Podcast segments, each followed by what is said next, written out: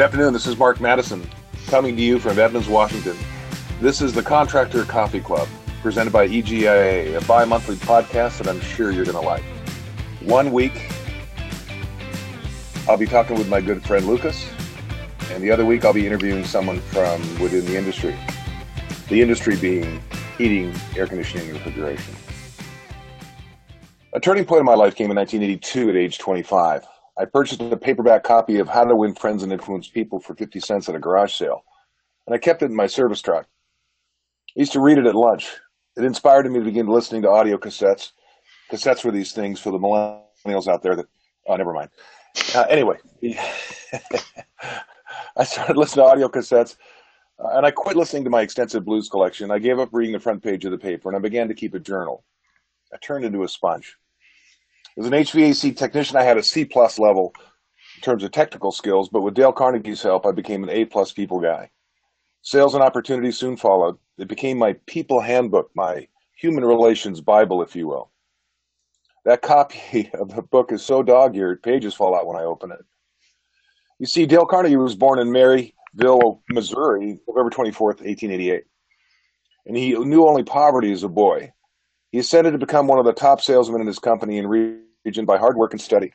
And then in 1911, he moved to New York City and began teaching public speaking courses at night so he could research and write during the day. In 1936, How to Win Friends and Influence People was published in the teeth of the Depression. And over the next 20 years, it went on to sell over 5 million copies before his untimely death in 1955. Dale believed and taught that it's possible to change other people's behavior by changing one's own behavior towards them. So the ideas that I put together come, some of them come from my own personal experience and some come directly from Carnegie's book. But what I did was I, I paraphrased the principles. These are timeless human relations principles. And I turned them into goals. So as I go through this, if one strikes you, if one kind of resonates with you, write it down and maybe consider setting it as a goal. Now, Lucas, uh, tell me a little bit about EGIA before we get started. Can you give a quick overview? Yeah, I don't want to get too bogged down in the details, but as a quick overview, we're an industry trade group that's all about empowering the contractor. Our core activities are Contract University, which is an ongoing education platform that helps contractors grow their businesses through our weekly show, in person workshops, webinars, uh, online contracting best practices library, conferences, and more. Um, and then additionally, we have GeoSmart Financing, which uh, offers contractors exclusive financing op- financing options for their customers. EGIA Contractor Marketplace, which boasts special discounts on the products, services, equipment, tools contractors need to run their businesses, uh, and a monthly industry research report that uncovers insights and best practices going on in the industry right now. Uh, we roll out a new topic in there every 30 days. Um, so that's kind of a quick breakdown of what we do. There's a lot more beneath the surface there, but Mark, you've even spoken at, at a couple conferences for us. What which categories have you been in before? Uh, talk about leadership, the customer service, sales. So I've written ebooks on eight different subjects. So yeah, I have kind of a broad range of topics. But what I'm impressed by the most, this is you know not sounding too much like a commercial here, but I'm impressed with the the staff, the you know the professors at this university, if you will. They're you know one extraordinary person after another who have very specific skill sets and are some of the finest presenters in the country, and they just happen to be assembled. You know, EGIA gathered these folks around, and we we have a real chemistry and a, and a real kind of shared uh, perspective on on changing and improving contractors' lives. So that's really what this was about. When you guys approached me to do this, I said I would love to. I mean, the idea of doing a podcast is just really fun. So let's. What do you say we roll up our sleeves and get into it? I think let's jump into it. I'm excited, Mark. Excellent. Thanks. Okay. So Carnegie said you can make more friends in two months becoming genuinely interested in other people than you can in two years trying to get them interested in you. I was doing a seminar uh, two days ago in Billings, Montana with Johnstone Supply, and I told them, I said, you know, when you're talking to your dealers, it's not about you. It's about the customer. You know, and when I'm talking to dealers, I said, it's not about you. It's about the customer, right? So that's really what Carnegie was saying. Talk to somebody about themselves and they can listen for hours. Any fool can criticize, complain, and condemn, and most fools do. But it takes real character and self control to be understanding and forgiving. So let me just go through some of these principles. I think they're, well, they've changed my life, and hopefully they'll change yours. Number one, I smile to as many people as I can all day long. I insist on joy. Here's what's fascinating. It takes 13 facial muscles to smile and 47 to frown. Evidently, some people don't mind the extra work. Number two, I have an amazing memory for names. I employ IRA, Impression Repetition Association, so their name sticks in my mind. I was in Las Vegas. I was taking a cab from the airport to the hotel, and the cab driver said that his brother worked for Steve Wynn, the hotelier. And he said that Wynn has 9,500 employees. And his brother is the vice president of catering for Wynn. And he said he has all 9,500 employees' names memorized. And I said, Shut up. How is that possible? He said, I have no idea. But if he, if he sees you on the strip and you're not wearing your name tag, he'll say, Hello, Bill. How are you? How's your family? I just was blown away by that. So it's possible, right? Do you have a helpful hint, Mark? I remember you writing an article about this. Do you have a helpful hint for how to remember people's I, names? Well, it's IRA, so I'll go through each one. Yeah, that's that's a great question. So impression, repetition, association. So impression is, so if I meet a guy named Tom Smith, I think of uh, I think of like tom tom, right? I think of a, a bongo drum, right? And then repetition is pretty simple. I say it to my inside my head over and over again. Tom, Tom. His name is Tom. And then association is I, I imagine him standing next to my brother-in-law, who's also named Tom, with their arms around each other, smiling, with a set of bongo drums in front of them. So now, in 30 seconds, I've created this picture and this repetition, and frankly, repetition is how we learn everything. And one of the things that really helped me was when I started signing my books. I was in, gosh, this was probably 10 years ago, and I was in Philadelphia, and there were 2,500 people in this audience. And I don't know how many books I sold that night, a lot. And I signed books for like three hours. And the next morning, this woman came off the elevator, and she was from Jamaica. I remember she had this amazing smile.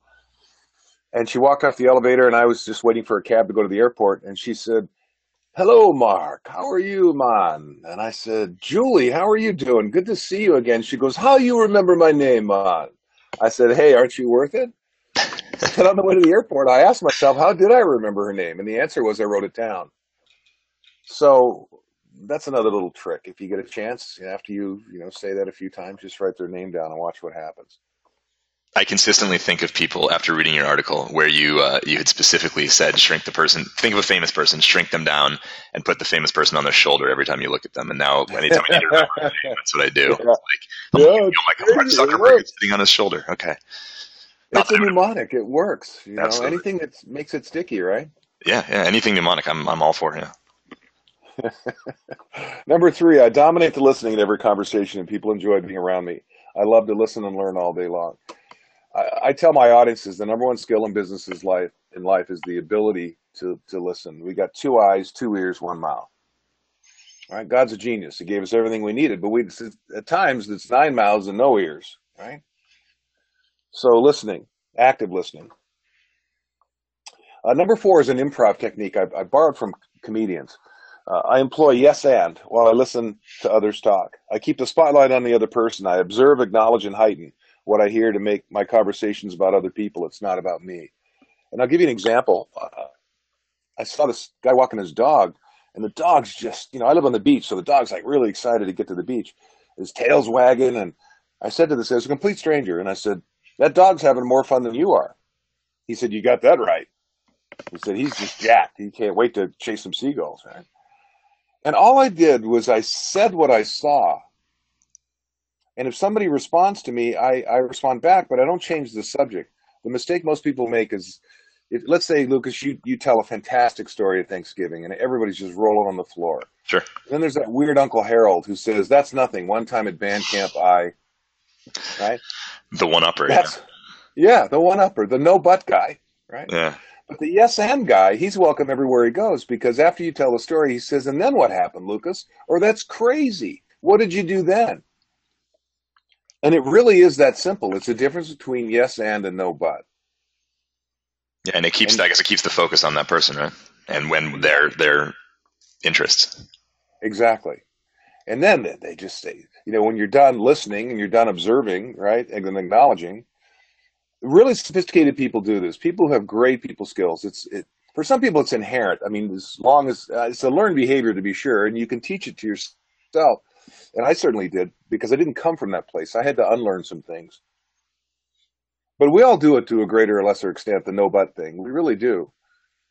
But the ones who do yes and consistently are the ones who are welcome everywhere they go. And number five, I'm a good finder. I enjoy catching people doing things right. Good for you is my favorite phrase. I enjoy making other people feel important.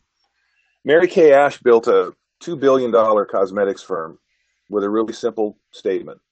She said, make women feel important. She said, in fact, every woman you meet has a stamp on her forehead that says, make me feel important.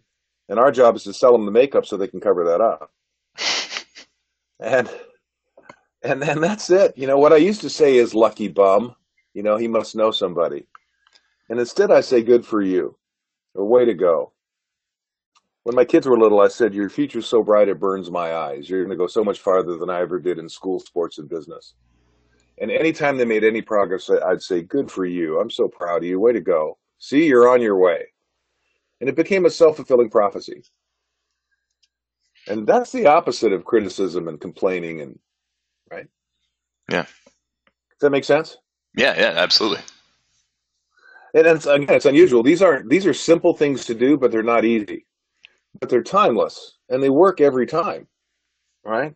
But most of us have developed a habit of doing the opposite for one reason or another. So with a little personal reflection and a little trial and error, these things can work wonders in your life.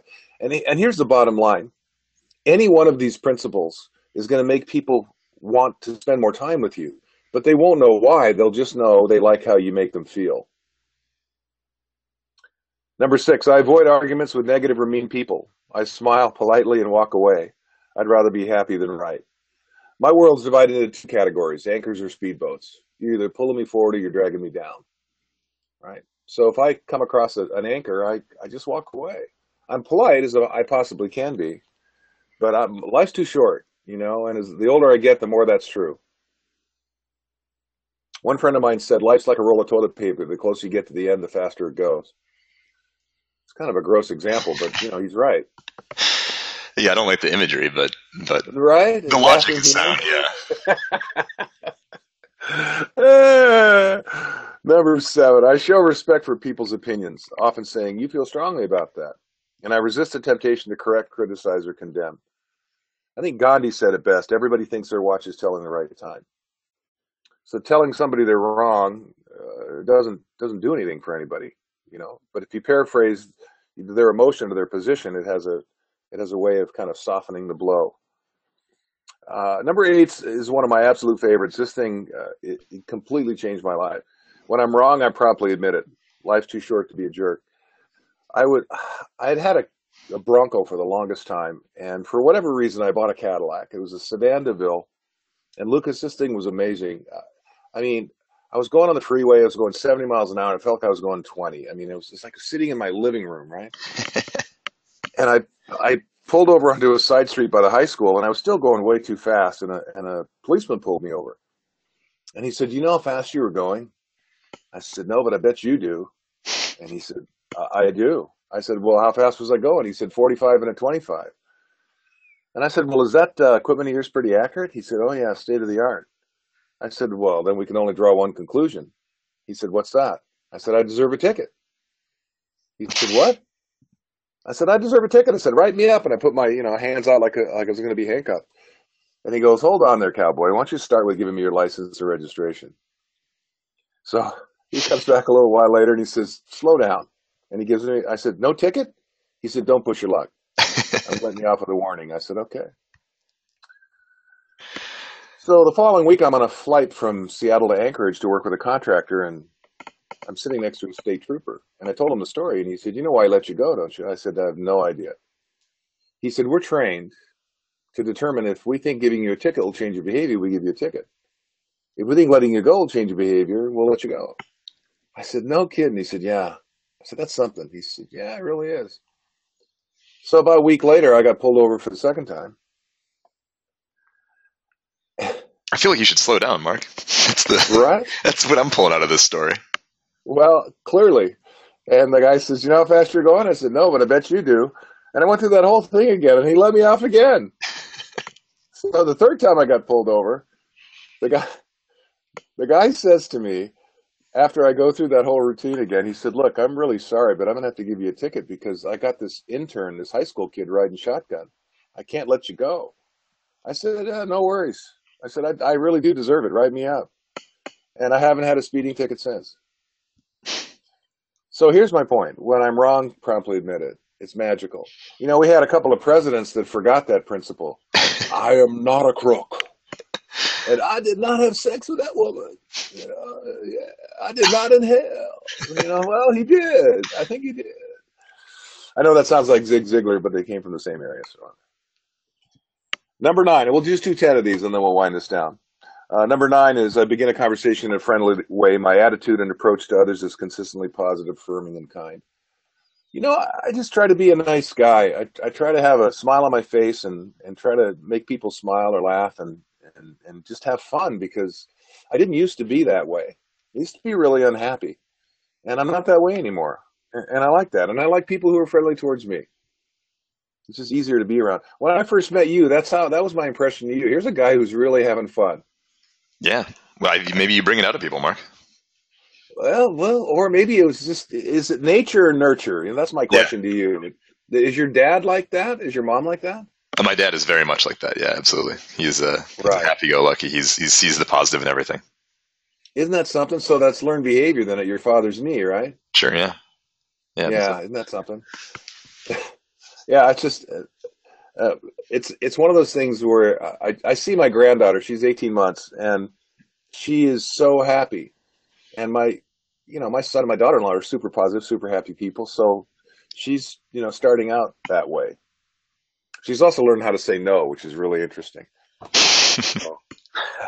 it's her favorite. It's her favorite thing. Uh, number ten, uh, and this is one of one of the things I teach contractors, is especially in a sales situation. I like to ask the question, how did you get started in this business or how long have you lived in this neighborhood? You know, those kinds of open-ended questions to, to really find out what the other person's story is all about. And open-ended questions, uh, Rudyard Kipling wrote a poem to teach his 12-year-old son the power of asking open-ended questions. He said, there are six honest serving men. They taught me all I knew. Their names were what and where and when and how and why and who. So if we want to open up a conversation, we need to ask who, what, where, when, how, and why. If we want to close a conversation, we begin with a verb if, are, is, do. Is that all there is? Do you have anything else? Are we done? Can you see how those questions kind of redefine where the where the direction of the conversation is going? Yeah, absolutely. So open-ended questions. You know, what are the things that keep you up at night? Uh, you know, how long how long have you been in this house? Who have you used in the past? You know, why aren't you using them now? Why did you call us? And to the extent that I use open-ended questions, I open up the conversation. So those are the those are the first ten. I think that's probably a good start. It's probably more than most people were expecting, and because uh, I go pretty fast, sometimes I forget how fast I go. Mark, I was going to ask, ask you actually because you were talking about you know one of the open-ended questions is how did you get started in the industry? How did you you know where did you come from? How did you get started in the industry? Well, that's like you to ask an open-ended question, isn't it? Uh, Right, it really is. You're an inquisitive mind. I appreciate that. I'll try to keep this brief. How much time do we have? Okay, so the sponsors are cutting in. I know. Here they go, and we got to go to commercial. But when we come back, we'll talk about that. Uh, 1976, I had played one year of college basketball. I was a 17 year old freshman. I actually had a really good year. I made the dean's list. I had a 3.8 GPA, and I averaged about 12 points in a game.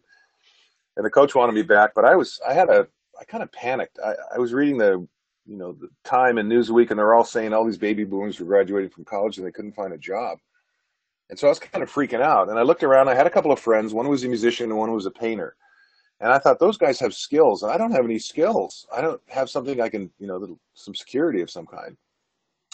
So I don't know if you ever saw the movie The Graduate with Dustin Hoffman, but there's a scene in the beginning of the film where there's a party, you know, it's his graduation party, and this uncle of his walks up to him and says, "Plastics."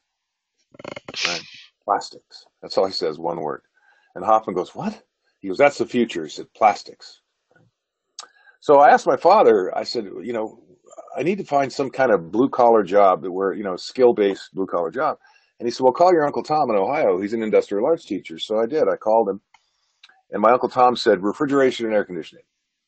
He said, that's the future. And I said, okay. So I went down to the local Air Force recruiter and I said, you know, refrigeration and air conditioning. So I took the test and I scored high. And six months later, I was in the Air Force as an air conditioning guy, and I was a tech for ten years. So that's how that's how I got started. But then, see the entrepreneur in me. By my second year of my apprenticeship, I was selling more service agreements and projects than the guy they hired full time. Because I've always been an entrepreneur, so it wasn't. You know, I wanted. I had a mortgage, and you know, I had a wife, and we were we were trying to have kids, and so I wanted lots, as many hours as I could get. So I started selling my own projects and and agreements so I could keep myself busy. And then my boss called me in the office one day and said, "We, you know, we can't get anybody to sell like you do. Why don't you come in the office and you know sell full time?" So that's kind of how I made the transition. And then from sales, I think you learn everything else you need to learn about about the business. Yeah. And then from there, I got into speaking, and then I wrote a then I wrote a book, and the book did well, sold hundred thousand copies, and so yeah, it's crazy because I flunked high school English and I had a year of junior college, right? Yeah. But it turns out writing's got nothing to do with English. God bless America. Yeah. That's the short version. Was that good enough? That was good enough, absolutely, yeah. And and like I said before, you you've been, I mean, you've worked with EGIA now for for quite some time. You've done a lot of the conferences for us and stuff. And I feel like, I mean, so earlier I had mentioned that you know EGIA Contractor University has the the ten core pillars, which are pricing, uh, marketing and lead generation, service agreements, in-home sales, mindset training, leadership principles, service tech sales, customer service and dispatching, service management operations, and Mark, what am I? Financial structure. Uh, and I feel like you you have a unique. You do almost all of those, don't you? Yeah, I talk at least on six of those. I've written, I've either written articles or books about all of, about six of those topics, and and have been hired to teach those things around the country. I do about seventy five talks a year around the globe. I've been doing this for twenty years, and you know I love what I do, whether it's a keynote or a workshop or a panel discussion or or where I was, I was with Johnstone Supply in Billings, Montana, and I did a six hour sales seminar for them and then I did a an employee team building session that night, and then the following morning I did a TM sales training for him, and then I came home last night. So here's what's interesting, Lucas, from my perspective is it was easier for me to develop new curriculum than it was for me to find new clients. So the first five years of my business, I was constantly developing new curriculum because my customers would say, "Can you do team building?" And I'd say, "Give me a couple of weeks, I'll get back to you." Yeah. And I'd read four or five books, and I'd pour myself through that you know that information and then i then i'd create this curriculum and fortunately i know how to do that and it's fun for me to do that and then i then i just kind of kept going and i wrote i've written 11 ebooks and five books so it's it's a that part of it is really fun for me i, I think the reason one of the reasons i left college wasn't just you know to join the air force but i, I was kind of bored I, i'm a bit of an autodidact so i read a couple three books a week and and and writing is i think is just something that comes out of all that reading so it's really fun for me. And, and at, at, at, at my heart, at my soul, I'm a, I'm a coach, I'm a teacher. So this is a great outlet for me. And I did, you know, I basically took the one thing I knew about, which is contracting, and blended it with the training and education, and have been been able to build a nice life for myself. And I feel really fortunate because I think our industry suffers from a low self esteem. A lot of dealers don't they don't charge enough. They don't believe they're worth that, and I'm on a mission to change that and I guess EGI is too because that's how you guys found me, and you know it seems to be a really good fit. The values that uh, that Bruce's spouses uh, and Erica's spouse are you know are in alignment with mine, and we we really care about contractors. I think that's at the heart of that.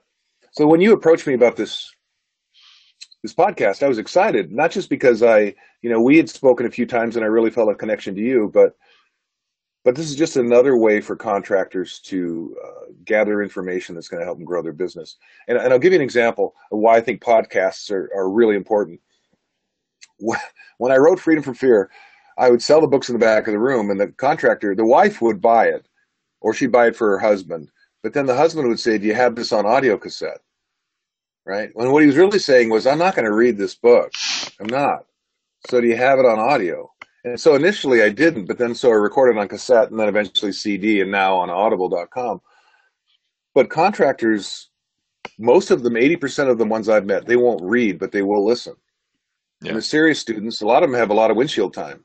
You know, the guys in Montana yesterday, they, they, those guys put in some serious windshield time. So podcasts are a perfect vehicle for them to, to, to grow personally and professionally.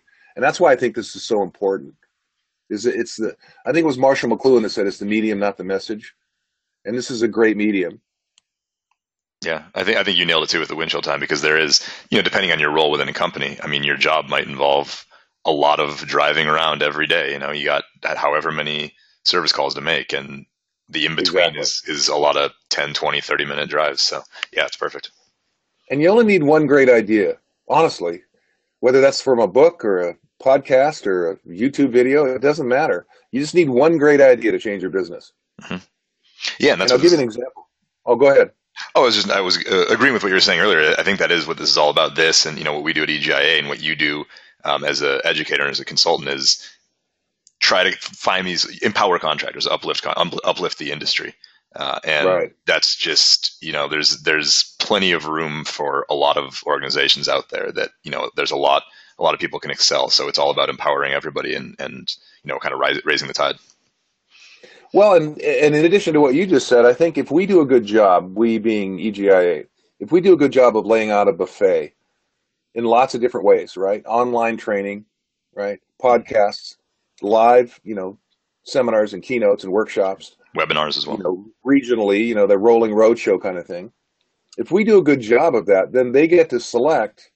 Once they become members of EGA, they get to select, you know, all manner of uh, of uh, vehicles in which to gather this information. And everybody's, you know, there's three mo- learning modalities: auditory, kinesthetic, and visual. And you know, I happen to be a visual. Uh, my wife and my youngest son Evan are auditories. So everybody has a different way of processing information, and I think the fact that, that we're offering lots of different ways is a is makes what we're doing special. Yeah, absolutely. And it, I mean, I'm I'm obviously inundated in, with all the stuff that we do on a on a daily basis in terms of every media that we use, every medium that we use. But just going, I mean, you and I were at the at the conference last month, and that is just such a completely different animal going to a live conference with live workshops than it is right. listening to a webinar or calling into one of the Ask the Experts calls or listening to this podcast. Um, so it right. is, yeah, it's it's great. I'm excited to be doing the podcast because it's I think the industry is is lacking in this area. No, there's no question. This is going to be fun. We're going to have a lot of fun, and I think going forward here, you know, one one session that you and I, you know, talking about a particular topic, whether that's sales or customer service or team building or employee interaction or retention, service agreements, whatever it is. But then the next podcast, we're going to line up a, a series of experts, contractors who've been wildly successful, distributors who really understand and help them grow, manufacturers who, you know, are, are doing exciting things. And so at least once a month we'll we'll have an outside guest giving us some insights on how to grow how to grow their business. This yeah, gonna be fun, man. We're gonna have a good time. Absolutely, yeah. And I think you say it, Mark, in, in some when I've seen you speak live sometimes that the person, you know, who can help you get to that next level in your business except for the person who's already been there, right? So that's kind of what we're trying to track down is in terms of best practices is if you want to find a you know, you want to learn how to grow your your sales to 20 million, the guy who can help you is the guy who's growing his sales to 20 million, right? Right. Yeah. If you're doing 2 million, you want to get to four. There's a guy in the room who's doing four. You need to find out who that guy is and, you know, buy him a cup of coffee. Right. Or, or you need to listen to podcast, have Mark Matteson track him down and, and well, that's right. well, you know, it, it, a mentor is somebody who's done what you want to do and been where you want to go. It's just that simple. And you know, I, I reached out in eighth grade when I got cut from the basketball team, and I found a mentor. His name was Kenny Christensen. He told me shoot two hours a day and you'll make the team next year. So I did. And when I got when I was a technician, I, I, I found the number one, the top tech in the company, and I said, "What do I need to succeed?" He said, "Be a sponge." He said, "Learn from everybody," and he said, "Keep a journal. Uh, you know, learn at, learn every single call." And so I did. And when I got into sales, I interviewed the top twenty people in my industry and they gave me all kinds of great insights. So when I started writing, I started talking to authors, you know, tell, you know, asking them how to, how do you write a best-selling book? What's involved in that? So I've always done that, and so I'm a big proponent of, of not being shy. You know, unassertive salespeople have skinny kids, right? You got to ask for what you want. Yeah, yeah, and that's and that's hopefully what we're going to do here. You know, like if not everybody has access to somebody you know, not every contractor in California has access to the guy who's been where he wants to go, but is in Maine. And so hopefully we can wrangle some of these people, um, some of these, you know, high performers or just industry experts, as you said, who, who can answer these questions for them that they might not have, be able to otherwise get FaceTime with. And, you know, hopefully the podcast will help with that. So we're wranglers. We are wranglers. So that my cowboy hat's going to come in handy then. Your cowboy hat always comes in handy, Mark. Right? I get more comments on that doggone hat, and I, and I'll end with this. I'll end with this story because it's I'm I'm all hat and no cattle, right? I'm not a real cowboy. But um, in 2008, our son went off to college, and the the nest was empty. And my wife had been waiting her whole life for this, right? So she shifted gears and she bought a truck with dualies and a, uh, a camper, and she started taking fly fishing classes and she bought the equipment and she bought a cowboy hat and boots and started listening to country western and dragging me to Tim McGraw concerts. It was strange. It was like I was having an affair. and you know, and I resented it a little because I make fun of country western. You know, I you know if I had a nose full of nickels, I'd blow it all on you. You know, how come all my children look like my best friend? You know, country western song titles. So, Uh, and I was trying to reconcile all this, and I was at our condo in in Central Washington. It was about three hours away from Seattle, and she said, you know, you're coming home tomorrow, right? We're going to that concert. And so driving through the mountain pass, I was really resentful. I thought, you know, I don't want to go to this concert. I don't even like country western, right? So, but I learned a long time ago, if you have a resentment towards somebody, what you have to do is stop, take a deep breath, and say a little prayer. You know, pray for the person. So I did that. I pulled the truck over and I said a little prayer. And prayer is talking to God, and meditation is listening, and the answer came back, if you can't beat him, join him. And I thought, what? really? And he said, hey, man, you asked, right? So I thought, fine. If I can't beat her, I'll join her. So I, I typed in Western wear. And it came up Beth Western Western wear in Snohomish, Washington. So I made a beeline, typed in the address in the GPS, and the next thing I know, I bought a hat, boots, shirt, a belt, some jeans. And the next day, when Debbie came home early from work, I had my foot on the bumper of my truck with my boots and my hat on. I said, "Ma'am, I'll be your ride to the fair." and I've been wearing the hat ever since. That's great. Yeah, and I can verify that for people who haven't seen you. You have been wearing the hat ever since. Right, and uh, you know, if I got the cowboy boots on too of that hat, I'm like seven feet tall, so it's like okay. Gotta draw the line somewhere. Definitely something. Well, Lucas, thank you so much. This was fun. I hope there was some value in this today for the folks that are listening, and uh, I can't wait for the next one.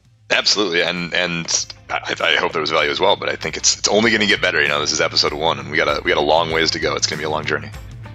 Awesome. Thank you so much. Yeah, thank you. And I'll end this podcast, Lucas, with a simple thought. It's the same thing I sign in every book I I sell at, at book tables when I speak, and that is enjoy the journey. The best is yet to come. Thanks for letting me play in your sandbox. This is the Contractor Coffee Club, presented by EGIA.